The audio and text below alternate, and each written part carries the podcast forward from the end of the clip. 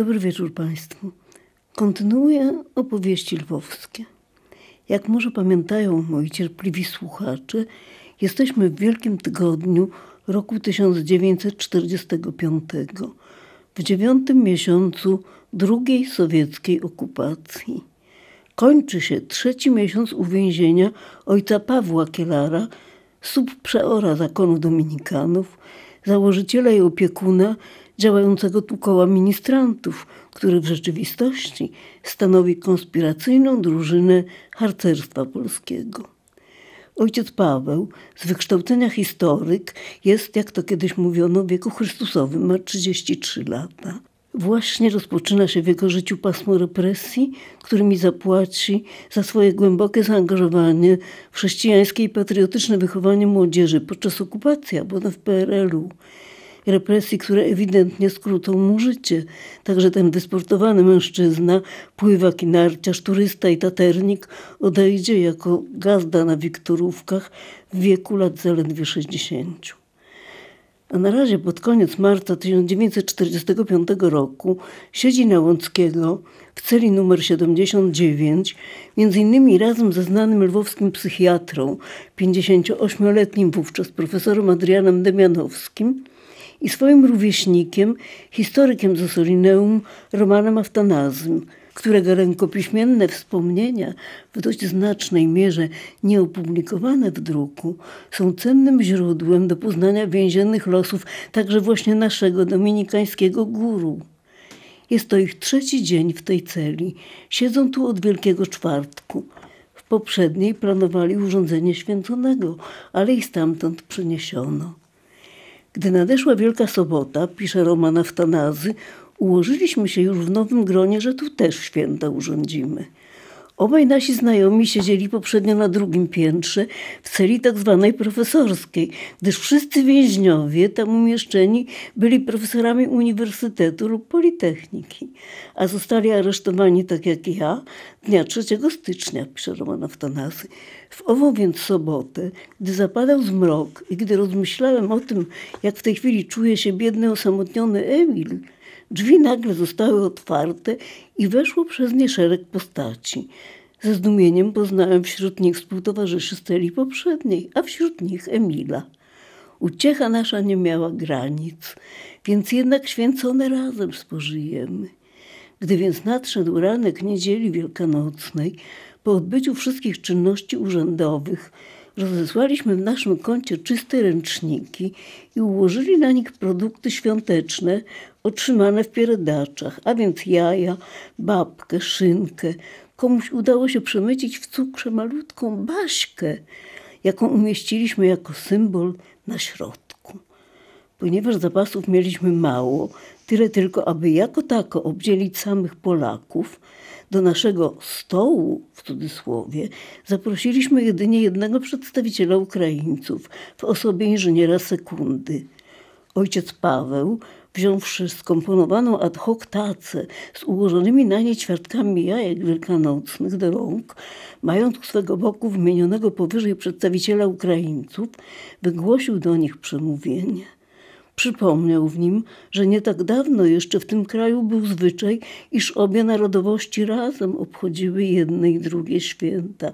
Tak bliskie łączyło wszystkich pokrewieństwo. Wierząc, że zwyczaj ten musi powrócić, gdyż zgodne współżycie obu narodów jest nieuniknioną koniecznością, życzy Ukraińcom z okazji naszych świąt, by oni swoje obchodzili na wolności. Ksiądz mówił zwięźle i krótko, ale tak po prostu i serdecznie, że i my, Ukraińcy, mieliśmy łzy w oczach. Przypominam, to jest Wielkanoc roku 1945. To jest już po rzezi wołyńskiej, o której się wie i pamięta. Złożywszy życzenia, ojciec Paweł w asyście inżyniera sekundy obszedł po kolei wszystkich Ukraińców i z każdym indywidualnie podzielił się wielkanocnym jajkiem. Następnie składaliśmy sobie my wzajemnie życzenia, a w końcu zasiedliśmy do stołu, w cudzysłowie. Inżynier Sekunda zrewanżował się za zaproszenie ofiarowaniu sporego kawałka cwibaka, jaki nam bardzo smakował – odśpiewaliśmy kilka pieśni okolicznościowych i na tym święta się skończyły. My, chórzystki, nic naturalnie o tym nie wiemy. Przez wiele tygodni przeżywamy nie tylko niepokój o losy ojca Pawła, ale także nasz własny smutek, że na jakiś czas dla bezpieczeństwa i naszego, i klasztoru musiałyśmy przestać śpiewać. Spotykałyśmy się mimo to w niedzielne przedpołudnia w prywatnych domach, żeby nie tracić kontaktu. Czytałyśmy Ewangelię, poezję polską i prozę, śpiewałyśmy przy pianinie, Wspominałyśmy chwile spędzone z chórem, napisała w naszym pamiętniku panna Tunia Marczakówna. Wspominałyśmy wszystko, co przeszło, z pietyzmem, a równocześnie z żalem głębokim, za tym, co straciłyśmy na nieokreślony czas. Czułyśmy, że musimy to teraz okupić cierpieniem. Ale zbliża się Wielkanoc. Wielką dla nas radością była wiadomość, że w pierwszy dzień świąt wielkanocnych będziemy śpiewać. Cieszę się wreszcie w pamiętniku panna Tunia. Odbyło się kilka prób. Zbierałyśmy się tylko na chórze i przerabiałyśmy pieśni. Teraz dopiero odczułyśmy, jak bardzo przywiązane jesteśmy do chóru. Gdy wreszcie pozwolono nam na śpiew, jakże inny on był. Słowa były teraz prawdziwą modlitwą, płynącą z serc dziecięcych. Teraz zobaczyłyśmy, jak ogromnie przywiązany jest do nas nasz organista i chórmistrz, brat Wilhelm. Czytałyśmy to z jego twarzy. Nim zaczęłyśmy śpiew, wybrałyśmy się na wycieczkę w Palmową Niedzielę. Kontynuuje prezeska panna Marysia. Zebrane na naszym pagórku na Pochulance odśpiewałyśmy nasz hymn wycieczkowy, jakbyśmy chciały przywołać wiosnę, bo tak długo na nią czekamy. O ty, co świata gwiazdą zaranną, coś łanów naszych i łąk królową. To jest początek tego naszego hymnu. Minęła zima ostra, niedobra, tego roku szczególnie okrutna z innych przyczyn. Wraz z promieniami słońca spłynęły na nas strugi miłości. Gdybyśmy mogły, cały świat przytuliłybyśmy do serca, które z radości mało nie wyskoczy z piersi. Najlepszym lekarstwem, najlepszym oddaniem uczuć swoich i myśli jest śpiew. To też nic dziwnego, że ta roześmiana, szczęśliwa gromadka młodych dziewcząt i dzieci darła się w niebogłosy. Nam tak mało potrzeba do szczęścia, trochę słońca i wolności, bo Boga w sercu i tak mamy. Zaniosłyśmy bazie dla braciszka i ojca opiekuna, zaklełyśmy w nie słońce, naszą radość i uśmiech, przywiązanie i miłość. Lwów, 25 marca 1945. Ożywiająca nas wielkanocna radość z odzyskanego śpiewania owocuje także częstszymi wpisami do chórowego pamiętnika. Śpiewałyśmy jak zwykle na sumie i to same najładniejsze pieśni, notuje 2 kwietnia Lesia Śliwińska. Po południu razem z bratem Wilhelmem wybraliśmy się na pohulankę, gdzie podzieliliśmy się jajkiem i trochę pośpiewaliśmy. W drugi dzień świąt wszystkie starsze chórzystki zebrały się u panny Marysi, gdzie przyszli także ojciec Sylwester i brat Wilhelm. A że to był oblewany poniedziałek, przywitali nas obfitym pokropieniem wodą kolońską. Czas spędziliśmy wesoło, nie oszczędzając naszych gardzieli. Po odejściu ojca tańczyliśmy wszystkie możliwe najmodniejsze tańce. Z żalem o godzinie 8.30 rozeszłyśmy się do domów, wspominając nasze skromne, lecz może jedno z najmilszych święconych.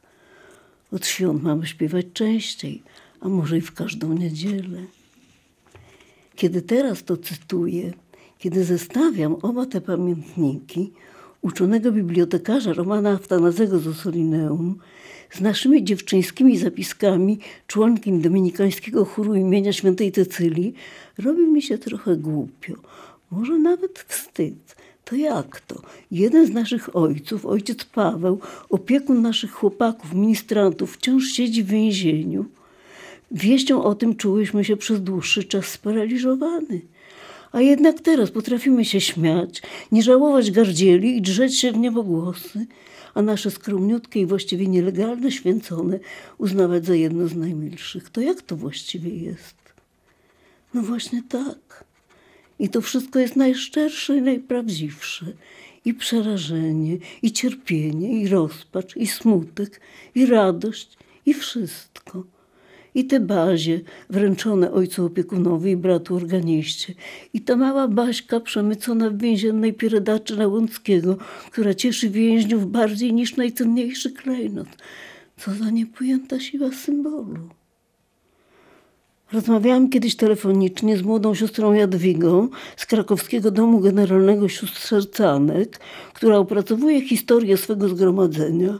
Mówiła mi, że ma u siebie w archiwum fotografię z naszego lwowskiego przedszkola z okresu niemieckiej okupacji, że jest na niej słynna siostra Ludwina i ta druga siostra, której imienia nie pamiętam, i że prowadzą jakieś zajęcia z dziećmi, które jak widać świetnie się bawią.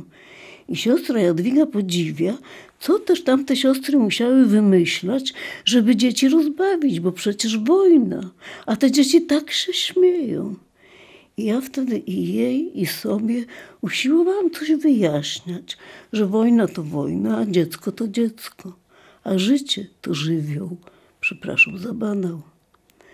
Oczywiście w okolicznościach wojennych taka zabawa w każdej sekundzie może się zamienić w dramat, albo ten dramat może narastać z dnia na dzień. Wszystko byłoby dobrze, pisze Lesia Śliwińska w poniedziałek wielkanocny, gdyby nie jeden smutek. Tereska Gąsiorowska, jedna z najstarszych, najlepszych i najwierniejszych chórzystek, ma wyjechać na zachód.